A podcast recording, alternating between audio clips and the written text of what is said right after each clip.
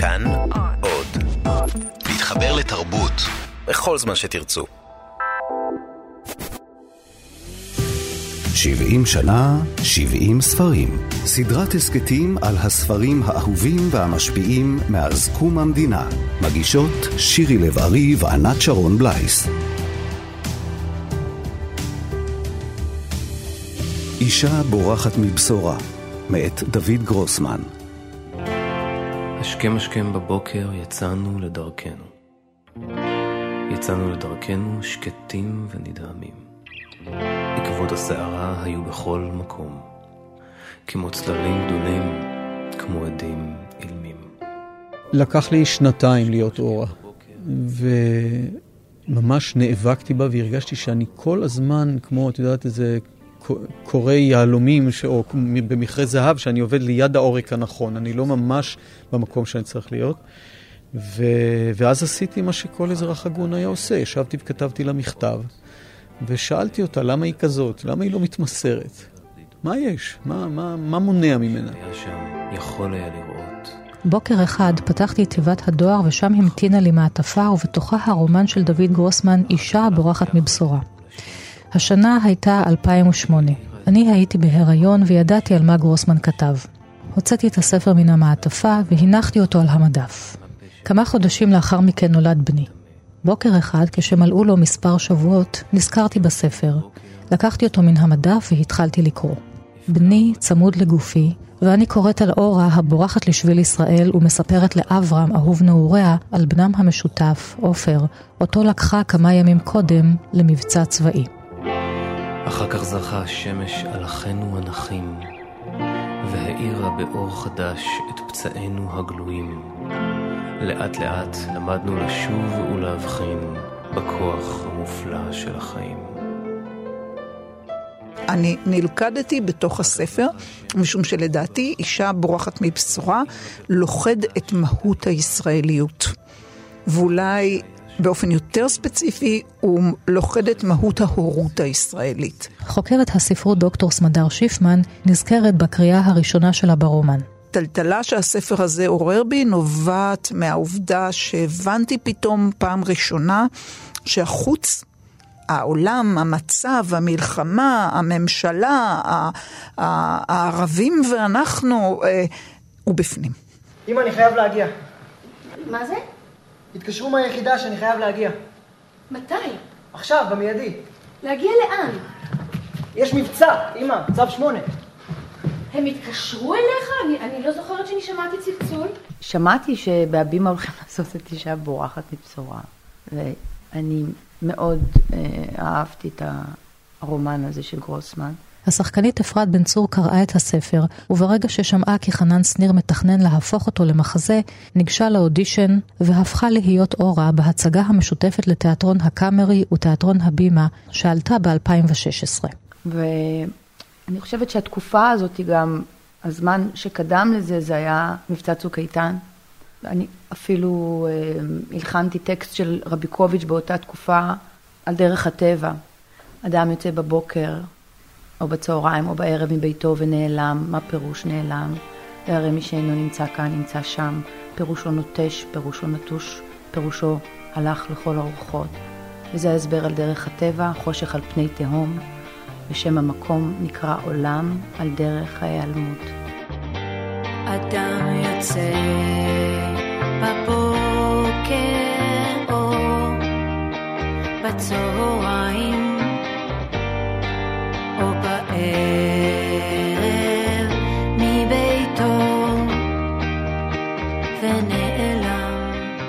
פתאום תפסתי את הדבר המאוד בנאלי. שאני רק צריך להפסיק, להפסיק להילחם בה. רק אני צריך להתמסר לאופציה של אורה בתוכי. כי הייתה אורה בתוכי. ומרגע זה הכתיבה הייתה, היה בה משהו מאוד טבעי.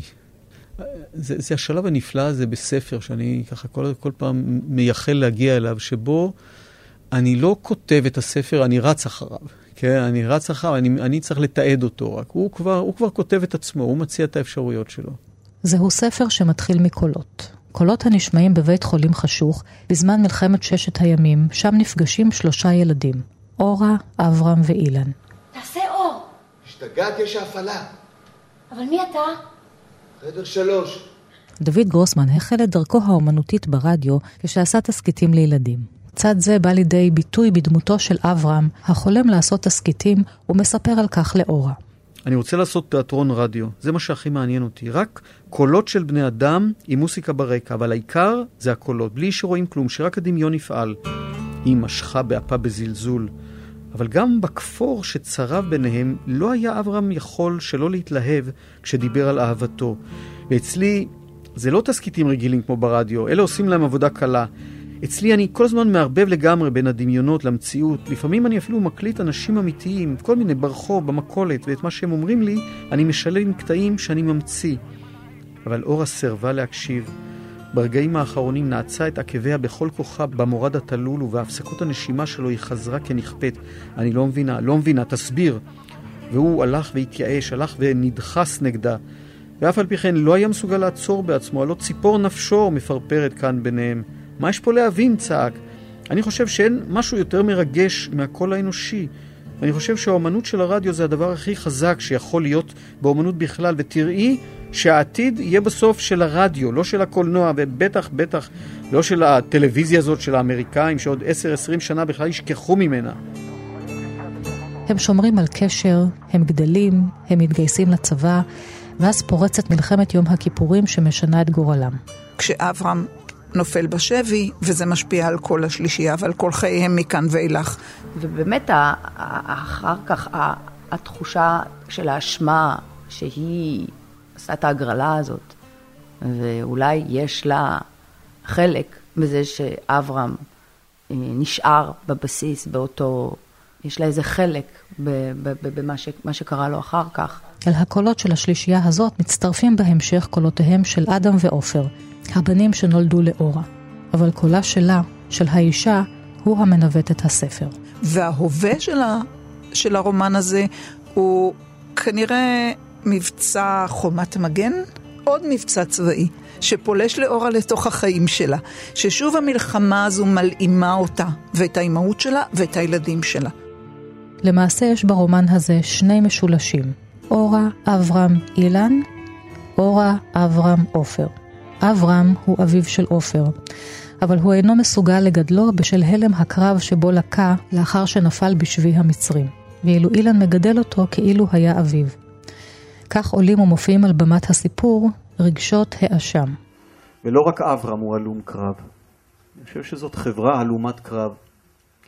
אבל במרבית הסיטואציות האנושיות עדיין יש לנו זכות לנסח מחדש את מקומנו בתוך הסיטואציה. שזאת אולי האפשרות היחידה שנתונה לנו, כן. ובתור אימא, זה פשוט, אמרתי לעצמי, זה לא, זה לא יכול להיות, זה לא יכול להיות שזה, השחזרת הזאת, השחזור הזה, הוא, הוא אינסופי. איך, איך? איך הורים, איך הורים עושים את זה? איך הם עושים את זה? סיפור העקדה מצוי בליבו של הרומן הזה, אלא שהפעם, בניגוד לסיפור המקראי, האם היא זו הלוקחת את בנה.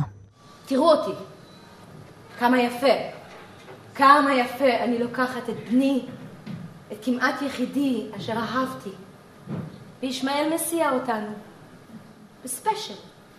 כשאורה, גיבורת הספר, אומרת לעצמה, איך אני שולחת אותו ככה מבולבל לקרב, ואז אומרת לעצמה, מה פתאום אני שולחת אותו לקרב? מאיפה הבאתי את הביטוי הזה? אני לא מהאימהות האלה של דגניה וכפר גלעדי. אבל זה בדיוק מה שעשיתי. הבאתי אותו לנקודת המפגש, חיבקתי אותו באופן מדוד כדי לא להביך אותו לפני חבריו, ושילחתי אותו לקרב. אז להיות אימא של חייל, במרכאות, זה משהו שהוא כבר בתוכנו. היא אומרת שהיא לוקחת את בנה אל, ה, אל פולחן האביב הרגיל, אל המבצע השנתי הזה, כן?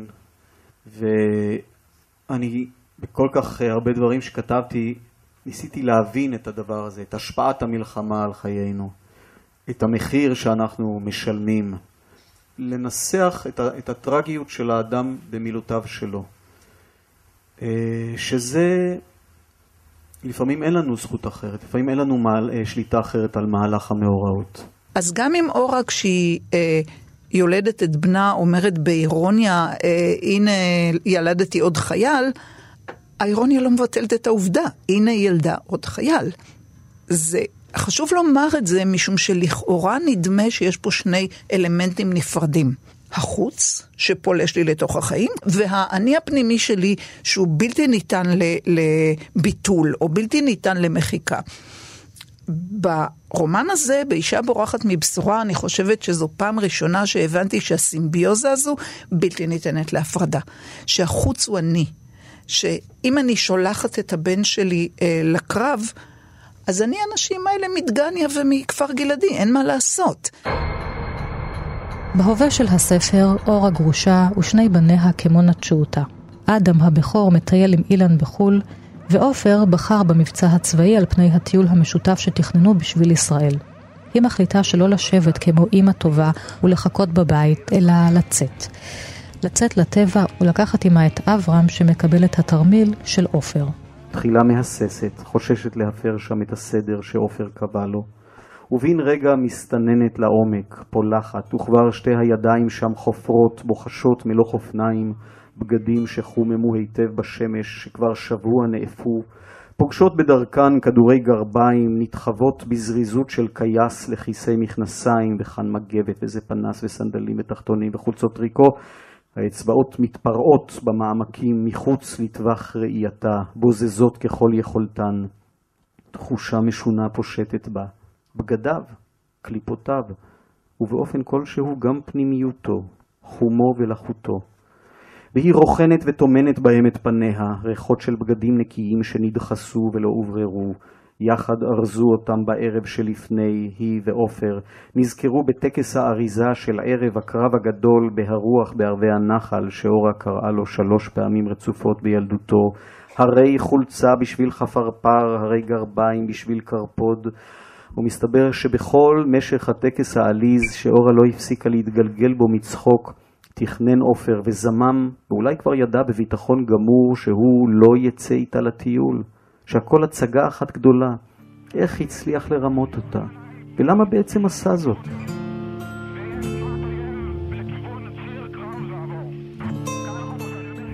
האישה הזאת, אורה, שפשוט לא יכולה, היא לא יכולה. זה לא שהיא גיבורה במובן שהיא קמה ועושה איזה מעשה, היא פשוט לא יכולה.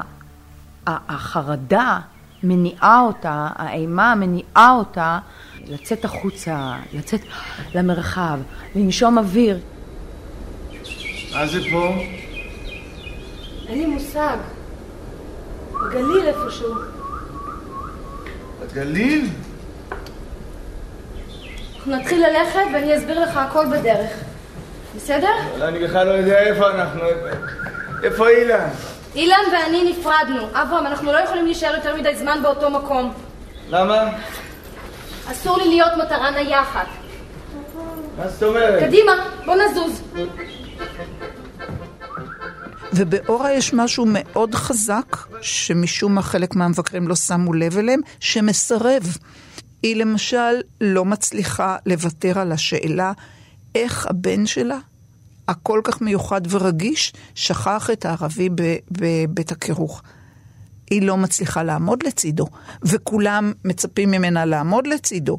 ובן זוגה וה, והבן הבכור שלה אומרים לה שהיא אימא לא טבעית, כי היא לא עומדת לצידו של עופר, מה את רוצה ממנו? כולם היו שם, אז מה? היה מלחמה, אז הם שכחו. יש בה משהו שלא מתיישר לפי קנה המידה הלאומיים המקובלים של מה זה אימא ומה זה אימא ישראלית ציונית, כן? מה באמת חשבה לה כשגררה אותו לפה? מה השטות הזאת? היא הרי יודעת שלא מתאימות לה מחוות גדולות כאלה, דרמטיות. לאברהם של פעם זה היה מתאים, לא לה. היא רק מתחזה, מעמידה פני סוערת ופני נועזת. שבי בבית, בשתדה, וחכי לבשורה על הבן שלך, ותתחיל להתרגל לחיים בלעדיו. בזינוק היא נחלצת משק השינה, חוטפת את המחברת, ובחושך כותבת עופר, עופר, עופר. עופר, שורה אחרי שורה, עשרות פעמים, באותיות גדולות ומעוקמות, וממלמלת את שמו בחצי קול, ומכוונת ושולחת את שמו בחשיכה הישר אל אברהם. אז מה אם הוא ישן? זה מה שצריך לעשות עכשיו. זה הנוגדן הכי יעיל שיש לה להרס שאולי את שם על עופר ממש ברגע זה. עופר, עופר.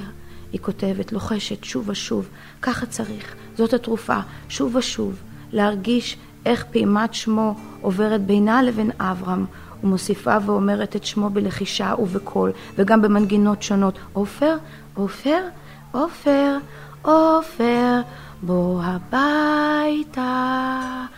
עופר, אם אתה לא מסדר את הערימה הזאת תכף ומיד, עוצמת עיניים ומדמיינת אותו תו לתו ועוטפת אותו בשכבות מגן של אור, ומחתלת אותו בחום אהבתה, ונוטעת, נוטעת אותו שוב ושוב בתודעה הרדומה שלצידה. אורה לא תכננה לספר לאברהם על עופר. היא תכננה לברוח. לברוח אל הקולות שהטבע מציע על פני החדשות ושדה הקרב. המרחב גם אה, מאפשר לך אולי גם לאבד קצת אוריינטציה. אתה לא במקום נורא מוגדר.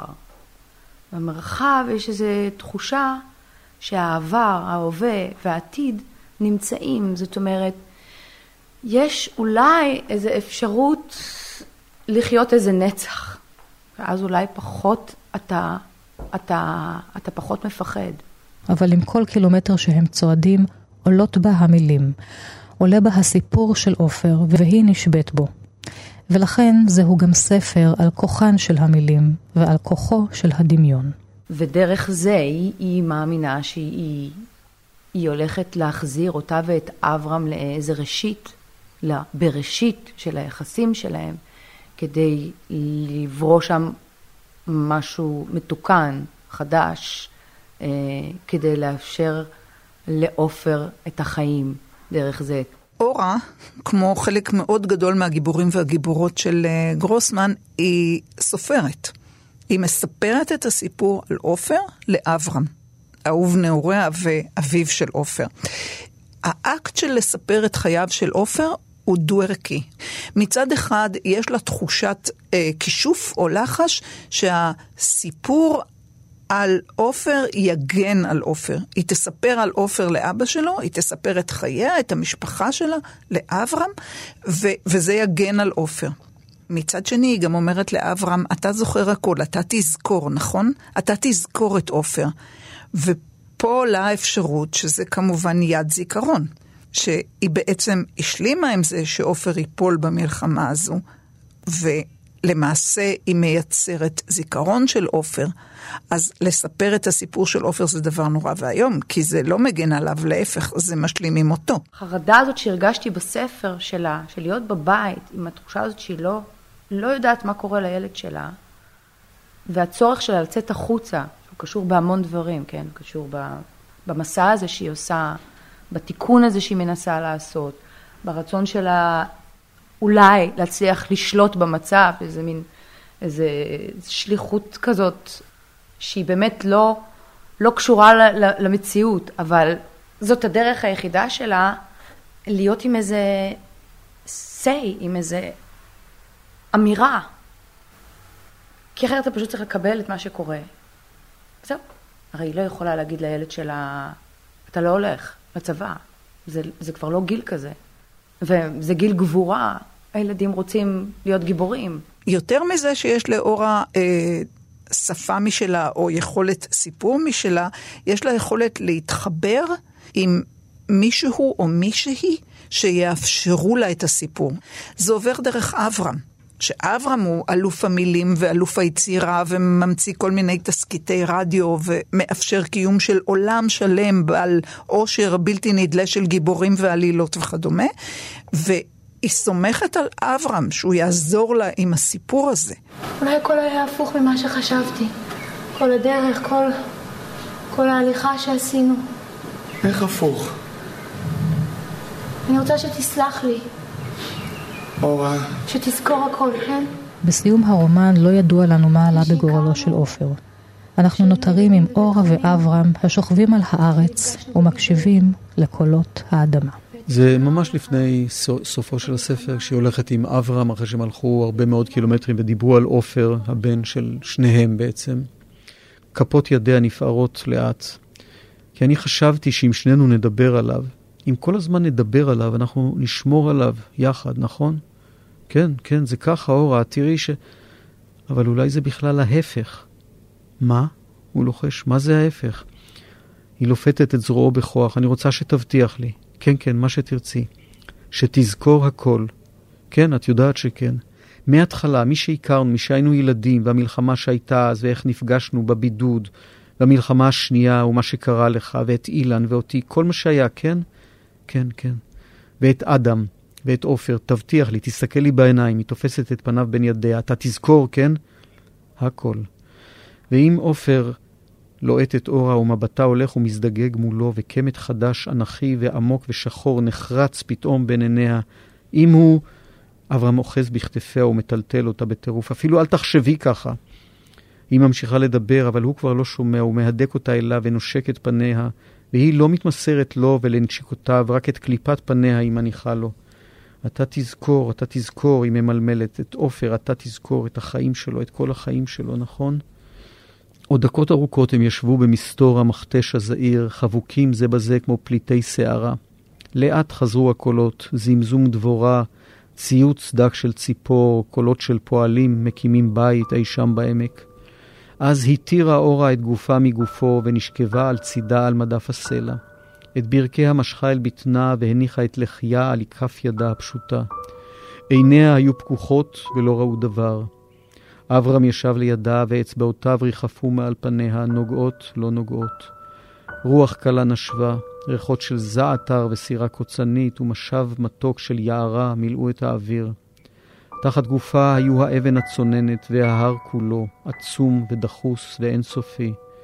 היא חשבה, כל כך דקה קליפת כדור הארץ.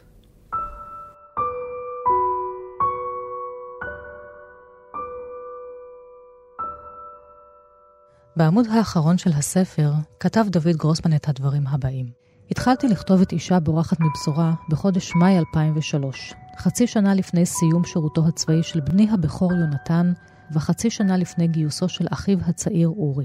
שניהם שירתו בחיל השריון. אורי הכיר היטב את עלילת הספר ואת הדמויות. בכל פעם ששוחחנו בטלפון, ובעיקר כשהיה מגיע לחופשות, היה שואל מה התחדש בסיפור ובחיי גיבוריו. מה עוללת להם השבוע? הייתה השאלה הקבועה שלו. את מרבית שירותו הוא עשה בשטחים הכבושים, בסיורים, בתצפיות, במערבים ובמחסומים, ומדי פעם היה משתף אותי בדברים שהתנסה בהם שם. הייתה לי אז תחושה, או נכון יותר, משאלה, שהספר הזה שאני כותב יגונן עליו. ב-12 באוגוסט 2006, בשעות האחרונות של מלחמת לבנון השנייה, נהרג אורי בדרום לבנון. הטנק שלו נפגע מטיל במהלך פעולת חילוץ של טנק פגוע. יחד עם אורי נהרגו כל אנשי צוות הטנק, בניה ריין, אדם גורן ואלכס בונימוביץ'. לאחר תום השבעה חזרתי אל הספר. רובו כבר היה כתוב. מה שהשתנה יותר מכל הוא תיבת התהודה של המציאות שבה נכתבה הגרסה האחרונה. יש רגע כזה בספר ש... שבו הספר כותב את עצמו, אה, ואורה כתבה את עצמה, אה, וזה היה אחד, אני זוכר, אחת החוויות הקשות של פרידה מספר אה, בגלל הפרידה מאורה. בגלל אה, זה שלראות את העולם דרכה אה, לימד אותי הרבה דברים שלא הייתי יכול לדעת בשום דרך אחרת. תחת גופה היו האבן הצוננת וההר כולו, עצום ודחוס ואינסופי. היא חשבה, כל כך דקה קליפת כדור הארץ. עד כאן התוכנית על הספר אישה בורחת מבשורה מאת דוד גרוסמן. תודה לתיאטרון הקאמרי ולתיאטרון הבימה על הרשות להשתמש בקטעים מתוך ההצגה אישה בורחת מבשורה. כאן באולפן ערכה והגישה ענת שרון בלייס. תודה לכם ולהתראות. איך עומדים חיים ומוות זה מול זה איך הומים הם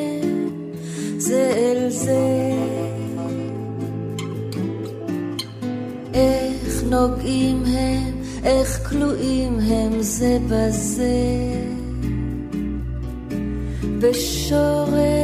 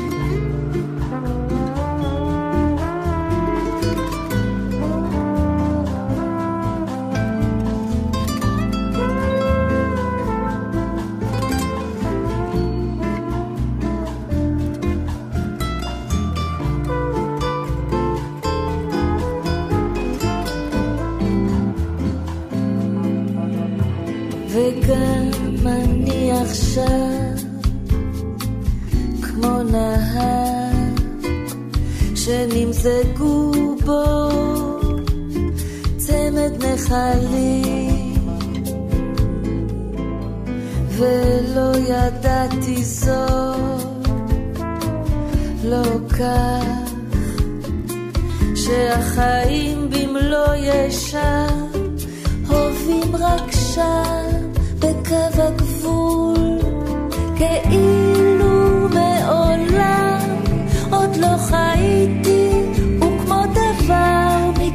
אשר קרה לי לא ממש היה עד שאת עד שמה